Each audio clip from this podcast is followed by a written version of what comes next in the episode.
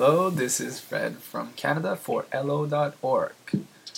My routine has changed a lot over the past years. Actually, it changes all the time. Every day.